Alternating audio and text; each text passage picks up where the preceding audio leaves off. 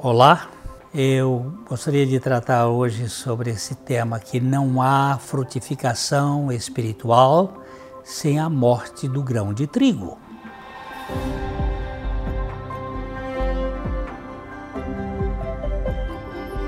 Aqui no Vale Estreito, nós temos como finalidade compartilhar o Evangelho. Nós pedimos que você se inscreva no canal isso nos ajuda para que a plataforma distribua esse conteúdo para outras pessoas.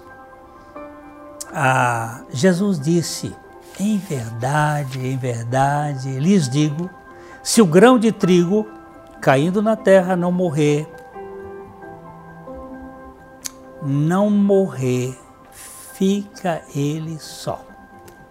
Mas se morrer, produz muito fruto. É, a semente nunca produz grãos até que primeiro caia na terra e morra.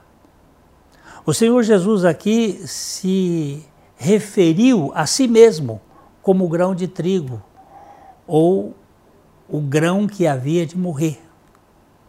Se ele não morresse, ele ficaria sozinho ele desfrutaria as glórias do céu por si mesmo.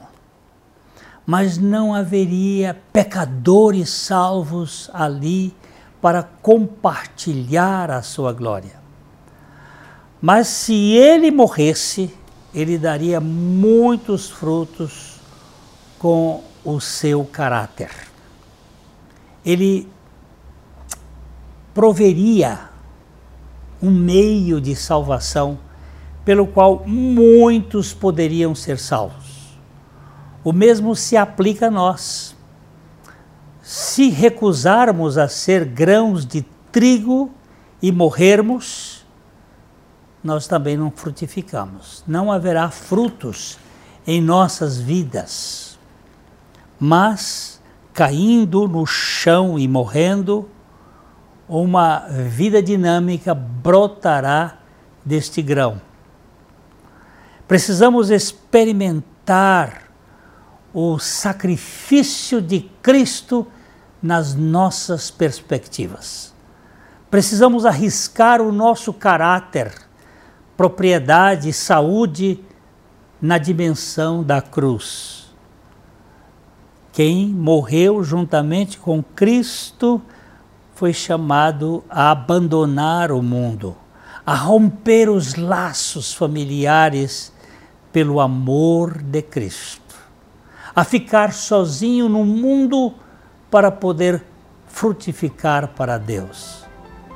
Desejamos ser frutíferos para seguir nosso próprio Senhor Jesus Cristo, nosso Senhor bendito.